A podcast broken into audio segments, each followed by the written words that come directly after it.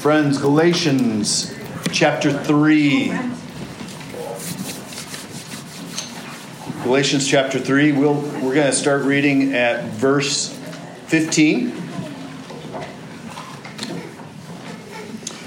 So I don't know if you folks, those of you who are parents, have ever had these moments, but Laura and I had this moment with the birth of a child where the evening before our first child, it was a moment of kind of fear and trembling. And some of it was, oh, Lord, what are we going to do? We have a, a, child. We don't know what to do. We're rookies. We've never done this before. How are we going to do this? But we also had that moment of fear of what if something goes wrong? What if something goes wrong in, the, in, in labor and delivery? What if, what if we, when they're one or two years old, they, we have a, a terrible accident? Who's going to get our kids? How, how are they going to be cared for? And so, all on, on the, the night before our firstborn was born, we had a moment where we actually had a lawyer come in and uh, last will and testament was drawn up and we signed off with witnesses um, and one friend of ours is his name is still on that will we should probably change it but he was he was he was sure that if he would die there was a mention in there that he would get a boat and we're going, well, you don't get a boat. We don't own a boat. But anyway, let's say that you drew out your last will and testament and in it, you wrote, if something were to happen to me and my spouse, we are leaving to our child our house, our car, our money to our oldest child. Sorry, Isaac, but it's going to go to the oldest child right now. And uh, all of a sudden, a terrible accident happens. And the children are are there in front of the judge. The judge opens up your last will and testament, and your oldest child is there, and the judge begins to read the last will and testament. He reads, Grace, you get the car, you get the house, you get the money, all of it is coming to you.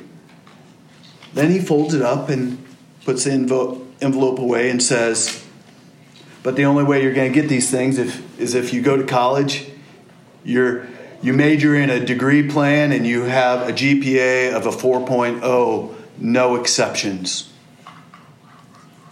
Now, for Grace, she'd go, uh, I could probably do that. Isaac would go, Thanks, Dad. Yeah.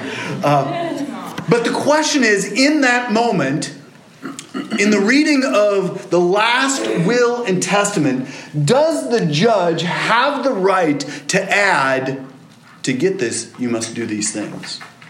The question, the answer is no. The judge doesn't have the right. He can't add to a ratified, certified document. He does not have that right. He simply has to let the document speak for itself. And in our section of scripture today, Paul, Paul is saying, listen, God has already given a promise. You can't be saved by something that comes 430 years after he has granted salvation. You can't add to it. God promises salvation by grace alone.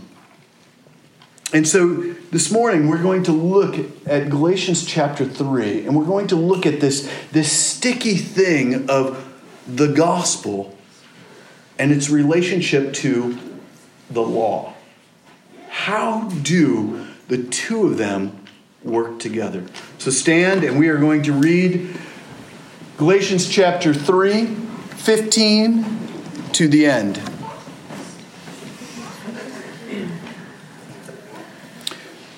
To give a human example, brothers, even a man made covenant, even with a man made covenant, no one annuls it or adds to it once it has been ratified. Now, the promises were made to Abraham and to his offspring. It does not say, and to his offsprings, referring to many, but referring to one. And to your offspring, who is Christ. That is what I mean. The law, which came three, 430 years afterward, does not annul a covenant previously ratified by God, so as to make the promise void. For if the inheritance comes by the law, it no longer comes by promise. But God gave it to Abraham by a promise. Why then the law? It was added because of transgressions until the offsprings offspring should come to whom the promise has been made. And it was put in place through angels by an intermediary. Now, an intermediary implies more than one, but God is one. Is the law then contrary to the promises of God? Certainly not. For if a law has been given that could give life, then righteousness would indeed be by the law. But the scripture imprisoned everything under sin so that the promise by faith in Christ Jesus Christ might be given to those who believe.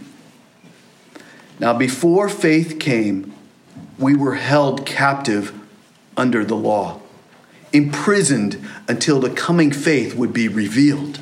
So then, the law would be our guardian until Christ came, in order that we might be justified by faith. But now that faith has come, we are no longer under a guardian, for in Christ Jesus you are all sons of God through faith.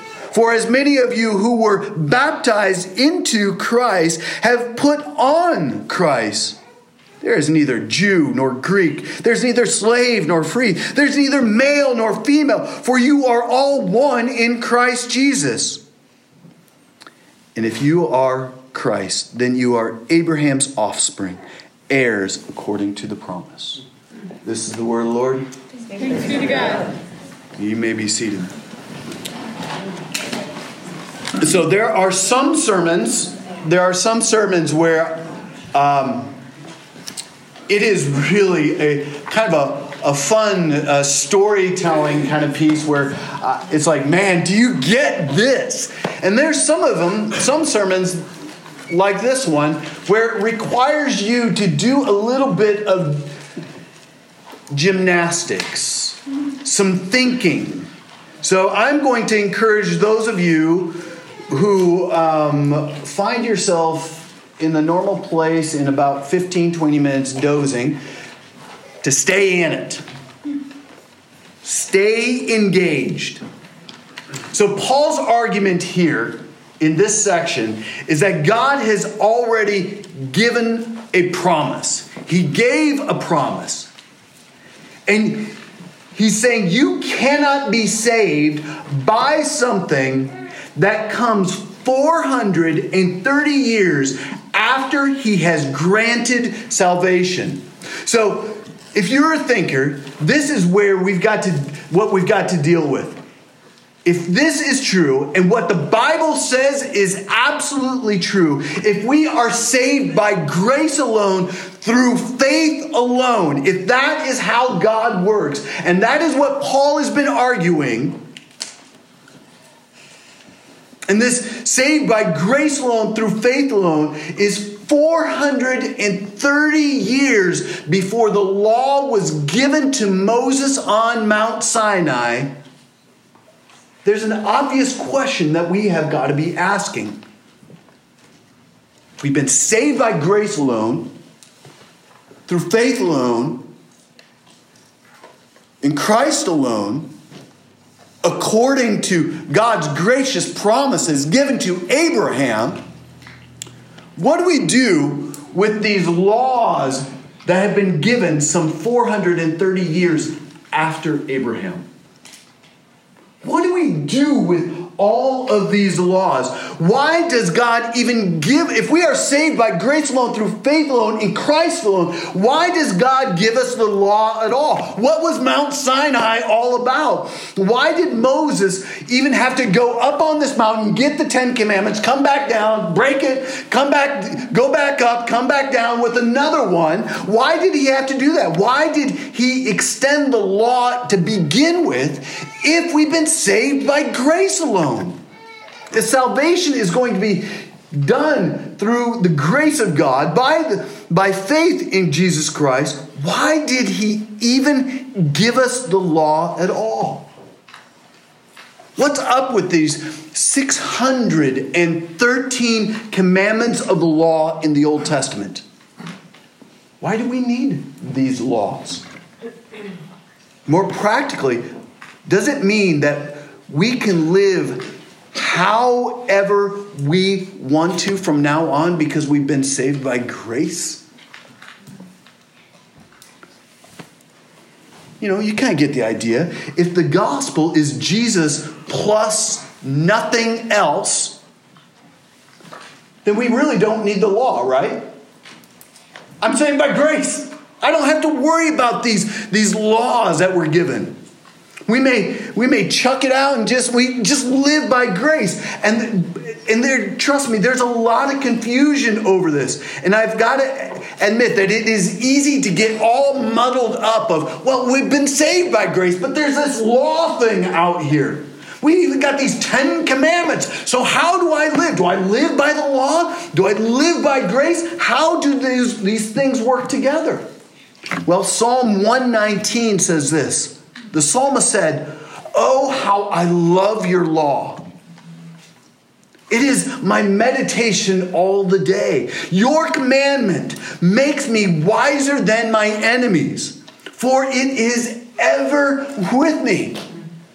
Okay, this is inspired scripture. This is the word of God. If I would read this, you would be, and I'd say, This is the word of the Lord, you would say, Thanks be to God, right? It's like, okay, so, oh, how I love your law. So, according to this, the law is good, right? It's good. We should meditate on the law. It makes us wise. It should always be with us. But then you have what we're reading here in Galatians, and it feels kind of negative against the law. So we're left confused. Is the law a good thing? Or is it a bad thing? Well, it's not a new question. And it's not just a abstract theological discussion for theologians and pastors out there. It's important that we get this whole law and grace thing right.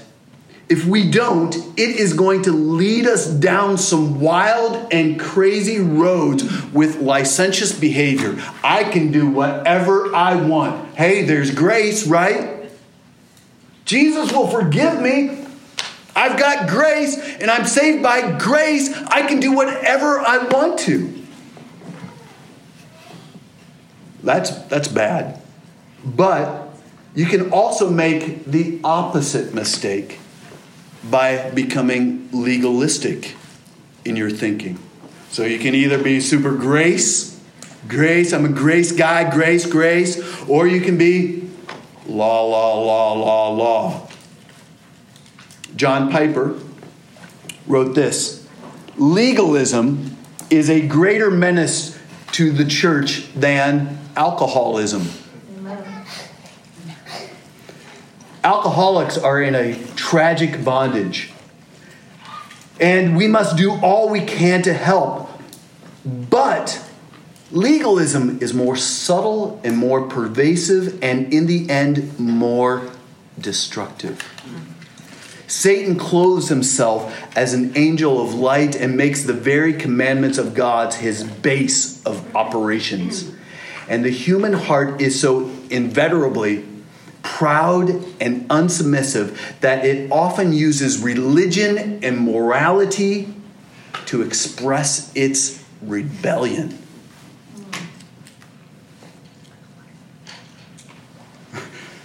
So we're not going to swing grace, grace, grace, grace, grace. and say, we don't need the law, and we're not going to swing over here, law, law, law, law, law, and forget about grace. We've got to figure out what is that relationship between law and gospel. How does, how does that all work out? Because I believe that Paul is answering this question about what is the law, and he's telling us two things. And we need to understand them both to get it right. First, he says that the law was never, never meant to replace grace. And then he's going to say that the law does have the purpose in our Christian life. And that purpose, and I'm going to give you a little little hint. The purpose of the law is to lead us to Christ. So let's look at these two. The first is the law was never meant to replace grace. So here's the question Paul was dealing with in this first section of uh, 15 to, to 19. The implied question is why? For the love of God, why all these years did God require Israel to follow the law and to circumcise our children? Why? It, it, and now, Paul, you're, you're introducing something radical. It's a major change. All of a sudden, Paul comes along and says, Listen, all that you need to do is believe in Jesus and add nothing else to be accepted by God. It's Jesus plus nothing. That's fine. But what about the people are now asking, but what do we do about this whole thing called the Old Testament? What do you do with Moses who received the Ten Commandments directly from the hand of God? It seems like we have some pretty convincing arguments here. And if they're right, we have a pretty big problem because it would seem that we need Christ plus the law in order to be accepted by God. So Paul's entire argument would come crashing down, and we would be put back under the power of the law. To be accepted by God, we follow those Ten Commandments absolutely perfectly. To be loved by God, we've got to follow one after the other without any exception. The question is really about when God began to come up with a way to save people who are sinners. There's actually a kind of a legal question here, too. Some were pulling out that they thought that the binding agreement between God and his people, and the binding agreement basically said, keep the law, be circumcised. That is the law, Paul. And they thought they had Paul in a corner. To top it off, you need to know that these covenants are unbreakable covenants. Once a covenant is made, you cannot go back and change the terms of that covenant. It's said, it's done. It's it. So, what is Paul going to do? How is he going to answer this question? Well, look at verse 15. To give a human example, brothers, even with a man made covenant, no one annuls it or adds to it once it's been ratified. And you can see Paul's opponents going, the Judaizers nodding and going, That's right, uh huh, Paul. He's, you're right. The law given to Moses cannot be annulled and it can't be added to once it's ratified. You got it. Keep on going, brother. And it looks like an airtight case at that point. But we go on. 16 to 18 say, Now the promises were made to Abraham and to his offspring. It does not say, and to offsprings, referring to many, but referring to one, and to your offspring, who is Christ.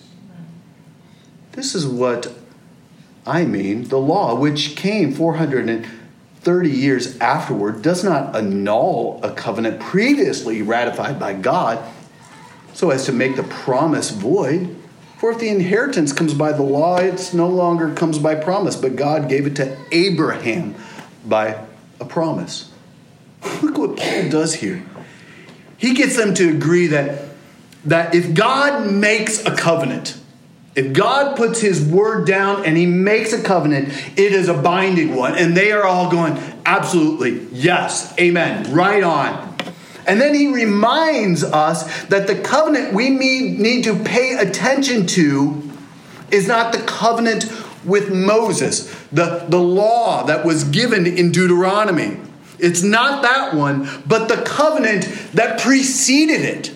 It was a covenant, covenant given to Abraham. And what was this covenant? Well, if you know how God worked in the book of Genesis, Genesis 22 says, God said to Abraham, I will surely bless you.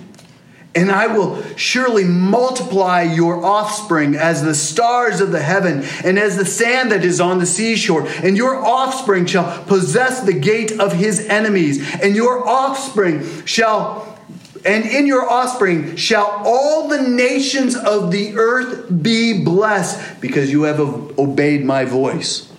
So what is what is Paul saying here? I love that and your offspring shall possess the gate of his enemies, and in your offspring shall all the nations of the earth be blessed. So often we read that as through us, right? Hmm. So, what's Paul saying? Well, first, he's saying the promises of grace were made to Abraham and they came before the requirements of the law. And that cannot be changed. And we've all agreed upon that. Paul is actually arguing that God gave Abraham the gospel long before God ever gave Moses the law.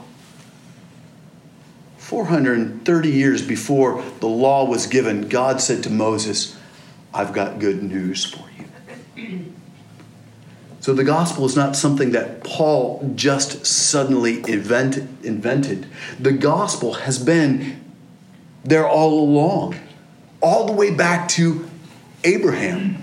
And if you are a good student of the Bible, you also know that the gospel goes all the way back to Genesis, right?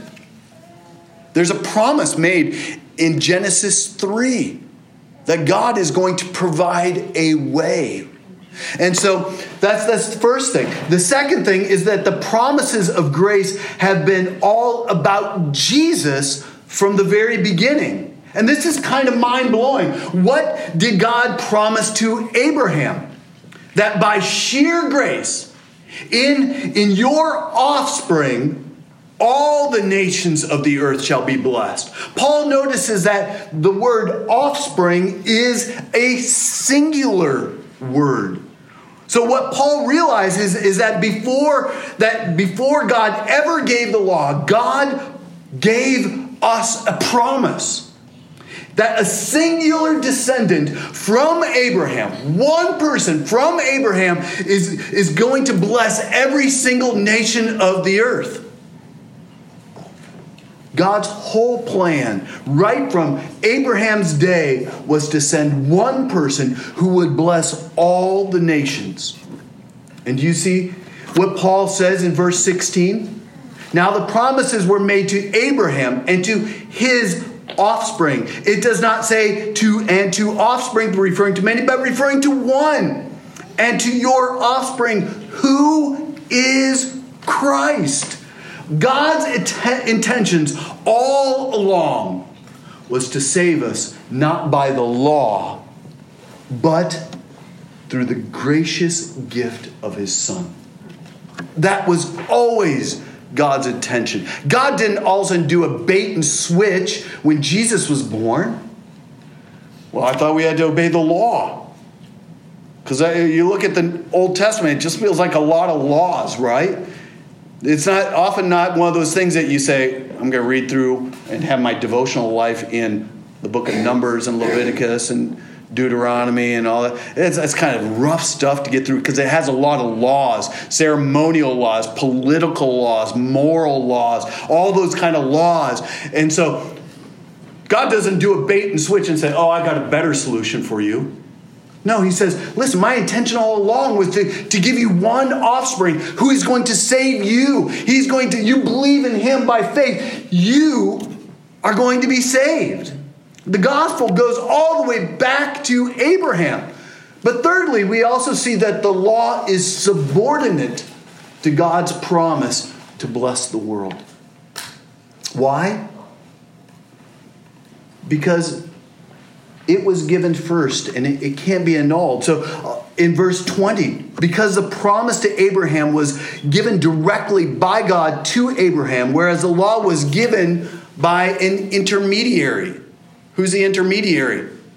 Moses, right? Uh, there was a kind of an in between.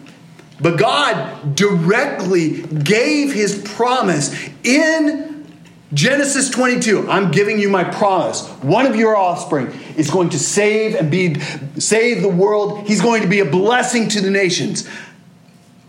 Moses received it and then delivered it. And God says, "No, listen. My promise to Abraham is superior to the law.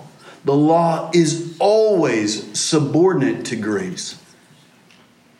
Look, this some of you are kind of giving me the glazed over look right now. I recognize it. That's all right. Stick with me. The question here is an important one. Is our relationship with God based on the law, which we break all the time? Or is it based on the free gift of grace that comes from God? Yeah. Paul says it's always been about this promise of grace. Always been.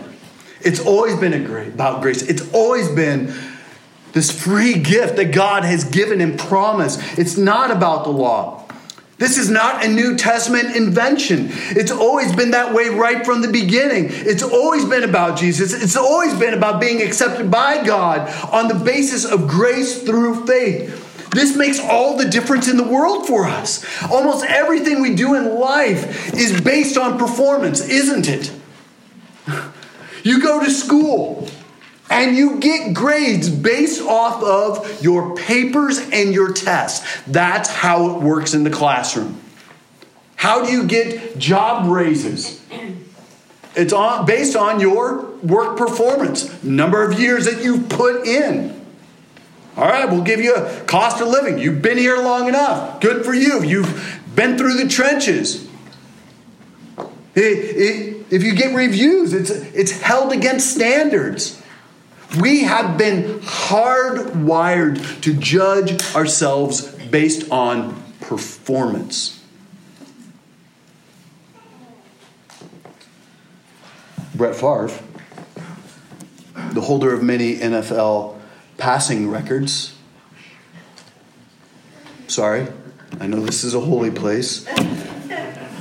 He was a multiple MVP, 10 time All Pro, Super Bowl champion, and he said this You are only as good as your last pass. And that's the way we're tempted to live. You are only as good as your last action. But Paul tells us that's not the way we're meant to live. Here we see the sweetness and the beauty of the gospel, which we derive with great comfort. We are not right with God by our obedience, but by our faith by our faith in God's promises. The law says, do this. The gospel says, accept this. Do you see the difference? Do this, accept this. The devil wants to discourage you and tell you that you can never be right with God because of all your failures. But the gospel says that we are not right, that we are right, sorry, we are right with God because of God's promise of life in Christ.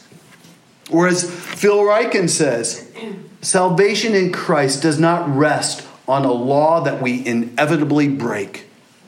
It rests on a promise that God cannot break. So let me give you an example of how this might apply. A student comes to a Christian professor at a university. He confesses to this professor at a Christian, uh, Christian professor at this university, he confesses, he says, Listen, I'm a practicing homosexual. I feel like a slave. And the professor says, You are a slave. And he began to teach him how to gain freedom from sin through Christ. And the student loved this. This is good news. But one thing held him back. He really believed that he wasn't good enough for God. How could God forgive him for everything that he has done? He, he said to his, his professor, he said this First, I must become a Christian like you. Then God will love me. You hear that? And the professor replied, I am no better than you, except by the love and power of God. He loves you now as you are. Do you see that? God doesn't promise to deal with us based on our performance, but based on his promise. So, no matter, my friends, where you are, no matter what you have done, we hold on to the promises of God that God made before the law. We've got to pull out those irre- irrevocable, irrevocable uh, promises that God gave before the law that points to Christ and remind ourselves that that cannot be broken. Salvation is by God's grace. We don't have to work to receive it. And that's the first thing that Paul tells us. The law was never, never, never meant to replace grace. Grace always comes first. It's been that way from the beginning. And friends, as we present the gospel to our friends, our family, our coworker, the grace has always got to be given a place of prominence. It's not clean up your act and come to Jesus. It's come to Jesus as you are. He loves you right where you're at, my friend. And trust me, He's cleaning us all up as we go. That's the gospel. But Paul has got to do one more piece. He's got to deal with this messy law thing. So, the second point he says is that the law was given to lead us to Christ. I mean, Paul says, Why then the law? It was added because of transgressions. So, there's a story that in uh, Galveston, Texas, they built a high rise hotel um, overlooking the Gulf of Mexico. They sank uh, these pilings down into the Gulf and they built a uh, part of the structure over the water, you know, kind of give you that water kind of cool feel. And when the hotel was, was about ready to have its grand opening, someone thought, what if people decide to fish out of their hotel windows?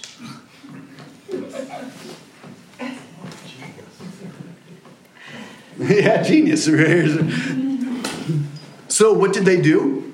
They placed signs in hotel rooms no fishing out of hotel windows. When people saw that, what happened? They went fishing. So many people ignored these signs, and it created quite a problem. A lot of lines got snarled, right? Uh, people in the dining room saw fish flapping against the picture windows as they were pulling up fish. Uh, the manager of the hotel solved this problem by taking down all those little signs. No one checks into a hotel room thinking about fishing outside of their windows. Nobody does. These signs, even though they were well intentioned, they created a problem. And that happened with a law. In a sense, That law provoked sin inside them. You're telling me not to do that? I'm going to. My natural inclination is to go against the law. It kind of pricks up against our skin. It, causes a reaction and it reveals a condition in our sinful hearts so that we see this. The law helps us see what is wrong inside of us. Martin Luther, one of the great reformers, said this The true function and the chief and proper use of the law is to reveal to man his sin, blindness misery and wickedness, ignorance, hate, and contempt for God, death, hell, judgment, and the well deserved wrath of God. So that's why Paul gives us these images of the law. First, he says that the law is like a prison. In verse 22, the law is like a prison. The law cannot make us right with God, it can only imprison us. But in prison, what do we all long for? More prison food? More prison showers? More cages? More bars? More razor wire across the walls? No, we don't long for more of that. We long for freedom. And you've been set free. The law helps us to recognize our need for freedom and our ultimate need for Christ. I need you. Lord, I come. I confess. Bowing here. It says, Man, Lord, I need you. Oh, how I need you. Every hour I need you. The other image he gives us in 24 and 25. This one needs a little bit of explanation.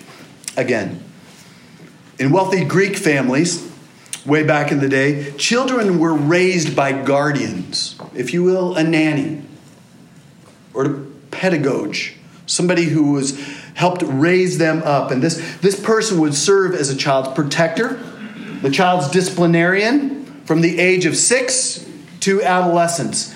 And drawing, uh, drawings usually depicted uh, this, this adult holding a cane or a rod to administer punishment. Great picture for a babysitter or a nanny, right? The relationship was often very close, but it was disciplinary and it was temporary. One, one writer said, When a boy ceases to be a child and begins to be a lad, others release him from his pedagogue and from his teacher, and he is no longer under them but is allowed to go his own way. In the same way, Paul is saying that the law was needed for discipline on a temporary basis until Christ came. So the law is not contrary to the gospel, they're not enemies. The law anticipates the gospel. I want to point you towards Christ. You have a need. You continue to break these things. You are living in sin and misery, and I am pointing you to Christ, your need for a Savior. It isn't opposed to grace, it actually leads us to grace. That's why we need to know God's law. John Stott said, Not until the law has bruised and smitten us will we admit our need for the gospel to bind up our wounds. Not until the law has arrested and imprisoned us will we pine for Christ to set us free. Not until the law has condemned and killed us will we call upon Christ for justification and life. Not until the law has driven us to despair to despair of ourselves will we ever believe in Jesus. Not until the law has humbled us even to hell will we ever turn to the gospel to raise us to heaven. Phil Ryken says, Law and grace are not opponents. They're teammates working together for the salvation of God's people. The law leads to grace, which can only be found in Christ. That's why if someone comes up to me today and says, Do you believe in grace? I will say, Yes and amen. I will tell them that grace is where it all began. Going back to the Garden of Eden, going back to Abraham, grace is where it's at. I'd say that salvation does not rest on the law that we will inevitably guarantee we will break it. It rests on the promise that God cannot break. But then if they ask me if I was opposed to the law, I'd say, Absolutely not. The law is designed to lead us to Christ. It provokes us until we realize what we are really like. And then it drives us to Christ. It cannot ever save us. Keeping the law will never save us, but it drives us to one who can. My friends, if I want to encourage you to get into the Westminster uh, Confessions. There's sections in there about the law and how it how it relates to the Christian life. If you're looking in the shorter catechism, I think it starts at question and answer 73 and goes for a few. But it's a beautiful display of its relationship with the gospel. It helps us understand well, what about all those weird laws about cloth? What about all those weird laws about circumcision? What about those weird laws about menstruation? What about all those weird laws about political entities? How do we respond to those? Because people are going to say, oh, yeah? What do you do with those? Our confessions help us understand Scripture. But ultimately, what I want you to walk away with is not the Westminster Confessions. I, I, want you to know, friends, that the law of God was never meant to replace the grace of God. Never. It was meant to lead us to Christ. So when we are told to love the Lord your God, which is a command, by the way, love the Lord your God with all your heart, all your soul, and all your mind, and your neighbor as yourself. That's a command. And that law is meant to prick our hearts and say, Why do not I love the Lord my God with all my heart, my soul, my mind, and my strength? Why do I not love my neighbor as myself? There is sin that is residing within me. God, would you help me kill it? Make me come more alive in Christ.